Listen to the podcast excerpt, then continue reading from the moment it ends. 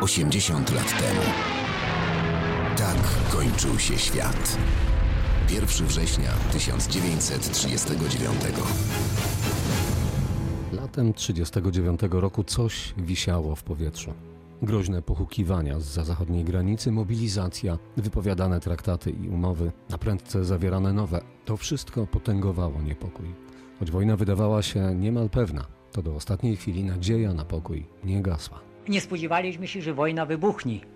Ale niestety e, głos trąbek, piękna gra naszej kawalerii uznajmiła, że u strony Pasik ułani jazowieccy wracają do Lwowa. Z manewrów w okolicach Stryja to był już znak, dlaczego tak prędko.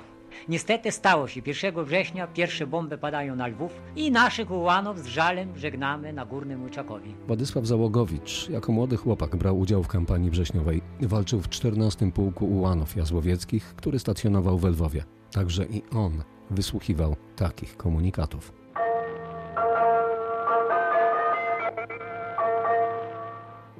Halo, halo, tu Warszawa i wszystkie rozgłośnie Polskiego Radia.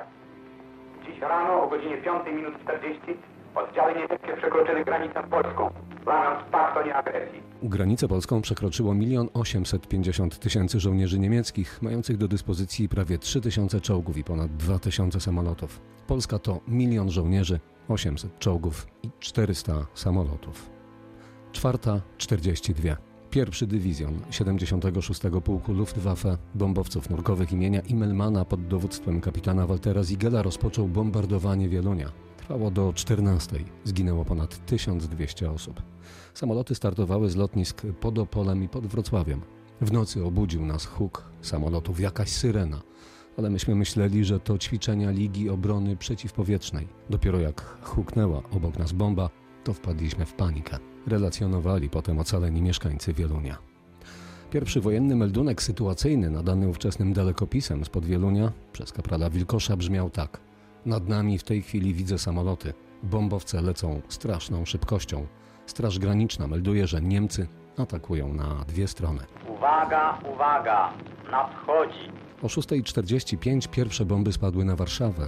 Atak był frontalny, relacjonował prezydent stolicy Stefan Starzyński. Niemcy wystrzelili na Warszawę 10 wagonów amunicji. Mogą wystrzelić 10 razy więcej, a stolicy naszej i tak nie dostaną. Pomoc obiecana nadejdzie lada dzień. Nadzieja na wsparcie eksplodowała dwa dni później, po przystąpieniu Anglii i Francji do wojny. Niestety zgasła.